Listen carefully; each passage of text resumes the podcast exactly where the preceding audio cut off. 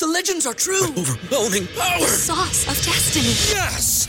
The most legendary sauce has arrived as McDonald's transforms into the anime world of WickDonald's. The greatest flavors unite in all new savory chili McDonald's sauce to make your 10-piece Wick Nuggets, fries, and Sprite ultra powerful. Unlock manga comics with every meal and sit down for a new anime short every week only at WickDonald's. Ba-da-ba-ba-ba, go! At participating McDonald's for a limited time while supplies last. BetMGM has an unreal deal for sports fans in Virginia. Turn $5 into $150 instantly when you place your first wager at BetMGM. Simply download the BetMGM app and sign up using code Champion150. Then place a $5 wager on any sport. You'll receive $150 in bonus bets, regardless of your wager's outcome. And if you think the fun stops there, the King of Sportsbooks has plenty of surprises in store. Check out daily promotions, same game parlays, live bets, and so much more. Download the app in Virginia today and get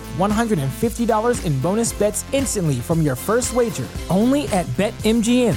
BetMGM and GameSense remind you to play responsibly. See BetMGM.com for terms. 21 plus only, Virginia only. New customer offer, subject to eligibility requirements. Rewards are non withdrawable bonus bets that expire in seven days. Please gamble responsibly. Gambling problem? Call 1 800 Gambler. Promotional offer not available in Washington, D.C. As many Chicago Bears fans may know, Luke Getsy is coaching down in the Senior Bowl, and I have an interesting prospect I think the Bears should take a look at that's playing down there in that Senior Bowl. We're also going to talk about will Daron Payne even make free agency and allow the Bears a chance to sign him? And then lastly, we're going to talk about why the Chase Claypool deal still may pay in, pay off in the long run. We'll get into all that and more right after this. You are now tuned in to Chicago Bears Central, your number one place for all Chicago Bears news and content.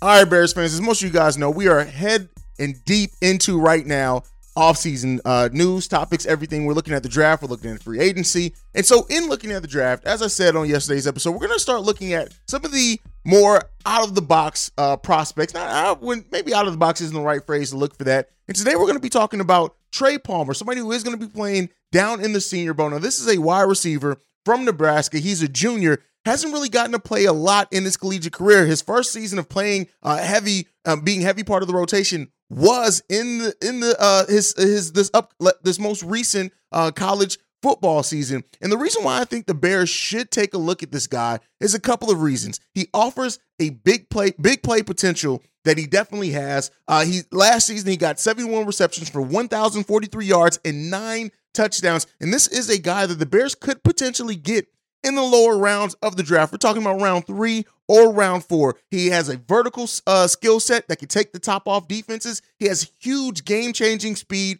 He also can play on special teams and has super upside as far as his development just because he hasn't played a lot in his collegiate career. As a matter of fact, in combined in his uh, freshman, sophomore, and junior seasons, he only had 22 total uh, reception. So again, this is something that you can look at. I'm sorry, he played in 22 total games. He had 40 total receptions, 41 total receptions, but he had 71 just as in his junior year. So this is a guy who still has yet to really scratch the surface, and the Bears could convince themselves that he has enough of an upside that you could bet on him. Now, again, a lot of the things that I said with his skill set kind of sounds like Velus Jones, right? But the difference is, is I, I think this guy, A, he's younger. He comes in much younger than what uh, Velus Jones was, and he does offer, I think, a little bit even more upside than what Velus Jones did as well. Again, this is somebody who is going to be able to produce if you put him in the right situations. He can fit in almost any scheme as well. He's not a hugely physical player, and that's the biggest thing is how will he adjust to the physicalities of playing in the NFL. Uh, so that's the thing. He's not the best route runner either, but he does have that that take the top off speed, and he's a vertical threat. And uh, again, with that, he plays and wins in the slot. So this is a guy who can come in right and play in the slot and immediately make an impact. I feel on the NFL level. Now he may not be able to get a chance in his rookie year, but again, this is a guy that I look at and I say that the Bears could absolutely draft in the later rounds. Right now, he's slated to go at over 100, right? He, I think he's slated to go about 150th in this draft in most mocks. So this is a guy that the Bears absolutely could take a take a look at, and it could pay off in the long run for the Chicago Bears. Now, again, that's not necessarily to say that he is going to, to be able to hit that. He's going to be that for sure. But this is a guy that I look at and say the Bears could get in round three or round four if things do shake right. And if he's on the board in the fourth round, depending, again, most of this is dependent upon whatever the Chicago Bears do in free agency. If they go out, they shore up that slot position. If they do acquire a wide receiver in free agency via through trade or whatever else, they may not look to do a wide receiver in this draft, but if the Bears are still looking for a wide receiver to kind of shore up that core without get without drafting high into that draft, Trey Palmer is a is definitely a player that I would love the Bulls to take a look at. Played in the Big Ten, we know what he can do. Um, so I just I really look at that, and I think that he has the upside that you want in one of those lower picks. He's really a a high upside, kind of a low risk guy because at bare minimum he does project to be a special teams player in the NFL. Now, again, like I said, some of that skill sets overlaps with with Velus Jones, but again, I don't think Velus has shown anything that you surefire don't look to maybe upgrade from him, especially if you're doing it lower in the draft. So, you know, it depends. It's going to be completely dependent upon what the Bears do need when we get to that point in the draft and what they've done in free agency. But I do think that this is a guy that should be looked at. Um, not many people have the speed, the combination of speed and size that he does have. Yes, he's only 6'1. He's not the super huge target, only 190 pounds. You do want to see him put on probably a little bit more weight and muscle just to deal with that physicality. But I look at him as a guy averaging 14.69 yards per reception. This is a guy I could definitely see our Chicago Bears drafting, and a guy that I see could maybe surprise and turn some heads if he's put in the proper situations and can grasp the offensive scheme and game plan of the Chicago Bears. So again, just somebody I wanted to throw out there as we head towards the Senior Bowl, and we'll see what can do. Luke Getsy is going to get to take a, a, a close up view of him and look at these prospects. So while everyone may not know Trey Palmer's name, don't be surprised if that name ends up getting called. And hopefully, the Chicago Bears are the one that's calling it. Now, moving on to the next topic today. One of the biggest offseason targets for many many Bears fans have kind of zeroed in on and hope that the Bears go after is Daron Payne. And the biggest question here is if he is even going to hit the free agent market. Now, there is speculation that he can get about $20 million per year, um, maybe closer to $21, $22 million per year. And the biggest question is, are the Washington uh, Commanders going to be willing to pay that considering Jonathan Allen is already getting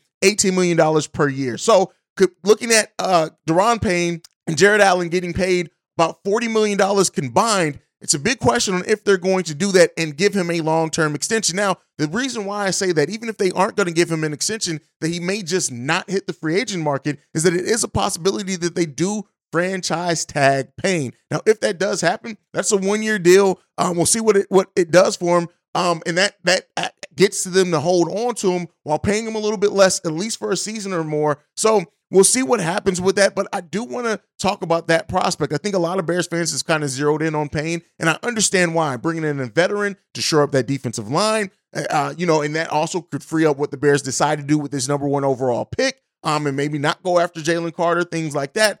There's a lot of lot of options on the board for the Chicago Bears, and as we did here yesterday, and I talked about that, that cap room is coming a little bit lower than what, what we expected, but that's for every team, right? The Bears still are going to have the same amount of space between the other teams that they do.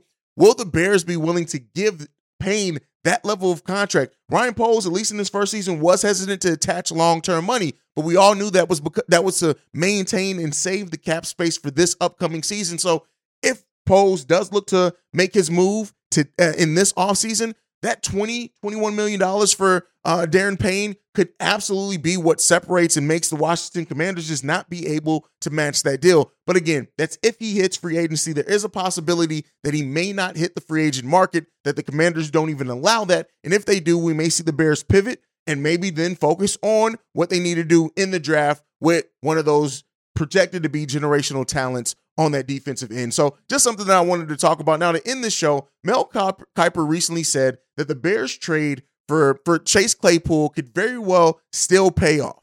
And I know that a lot of Bears fans and as sports, as you know, uh, sports commentators, things like this, were almost forced in a way to make a decision on a deal right away. And I always thought that the Claypool deal and to a degree, was not, the story wasn't going to be told on it immediately in the season that we traded for him. That's why he has more years left on his deal. That's why the Bears get a get a chance to look at him, integrate him into the offense fully over the course of the season. Claypool, we all know what Claypool can be, and at the bare minimum, he's a solid player. But when you look at really his ability and what he can do, nobody else on the Chicago Bears roster has that same skill set. That is why I like the idea of pairing him with Darnell Mooney. So we know what we what we've seen from Chase Claypool, even dating back to college, and what the potential of him is. And he's still young enough. He has the big body, big target.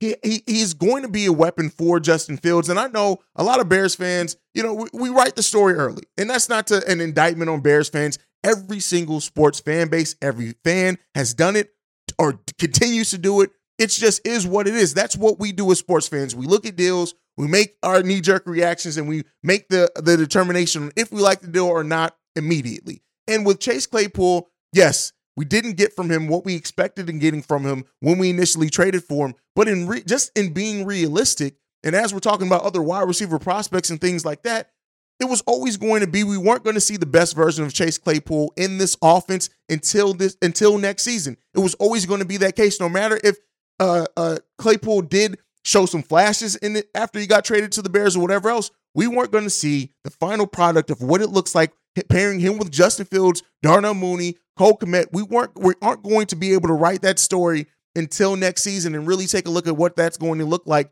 for both sides. And so it's good to see that some people still understand the upside in Chase Claypool. I know a lot of Bears fans it suck, especially that we gave up the pick that became the 32 overall pick, I think is what it is, which would have been a, a basically another first round pick. So I understand it. I know why Bears fans are upset. I understand that. And some are just willing to say, hey, we shouldn't have made this deal.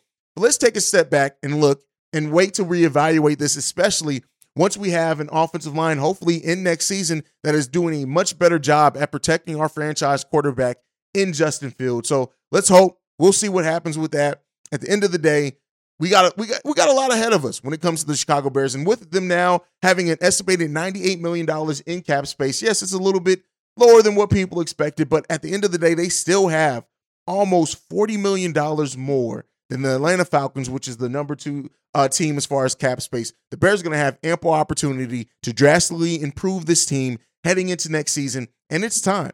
We deserve that for from the Chicago Bears. We deserve to have a team that goes out on the field and has a chance to win every single game. And hopefully next year, around this time, well, I don't know if we'll be talking about the Bears around this time. This is Super Bowl time, but hopefully we'll be talking about the Bears going into the postseason and then talking about how they can add to a team that just made the playoffs and we can start making moves to solidify and hopefully go on a huge playoff push and just start looking like the team that can possibly start to build that championship contender that we all want, need, and and hope to see um in, in, in this team going forward and around Justin Fields. That is it for today's daily episode of Chicago Bear Central. Like I said, if any major news drops, I drop a video. So even though this is it for the daily episode, doesn't mean this is the last time you're going to see me today. Make sure you're following the show at Chi Bear Central. You can also send us any feedback, questions, comments, concerns, Chicago Bear Central at gmail.com. Lastly, if you want to leave a text and or voicemail for our Friday mailbag episodes,